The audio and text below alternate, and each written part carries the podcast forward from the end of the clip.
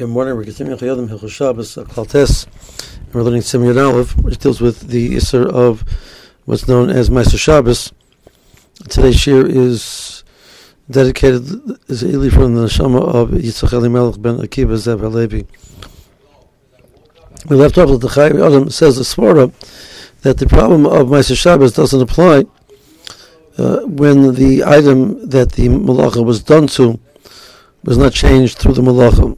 So a person cooks on Shabbos b'shogeg, a person does uh, on Shabbos, a person does toichen on Shabbos. If he gets to Shabbos and he grinds, he has a small pepper mill in his house and he puts some peppercorns in and he grinds the peppercorns.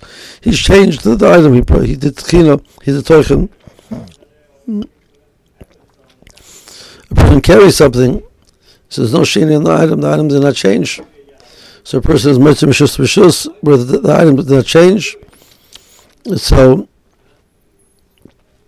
he says shogeg is mutter on Shabbos itself, differently than what he said before, and um, Mezid is also, but immediately after Shabbos it's mutter, and that for Cherim it sounds like um, maybe for himself as well.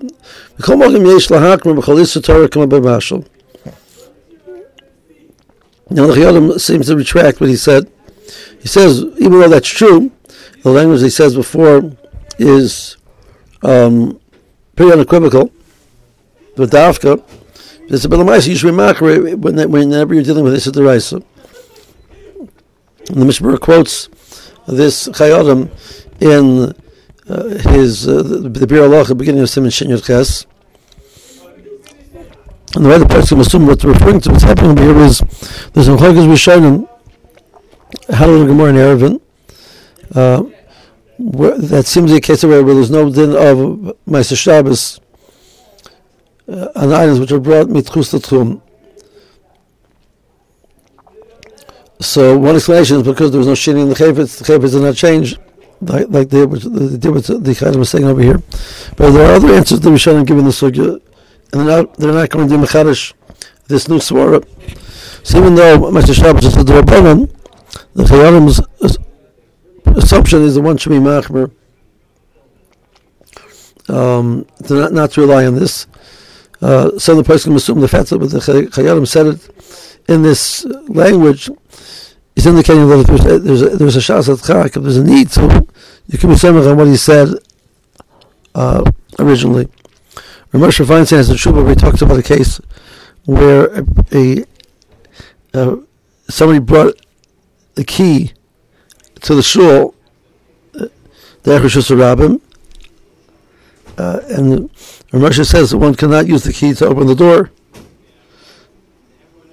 It sounded like it was a, a shul which not every members of the shul were, were fully Shomer Shabbos.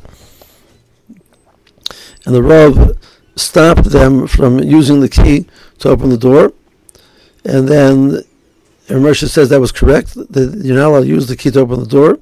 And furthermore, if the, the door was opened, it's also to go into the shul through that through that opening that the, you you made by carrying the, the key on Shabbos.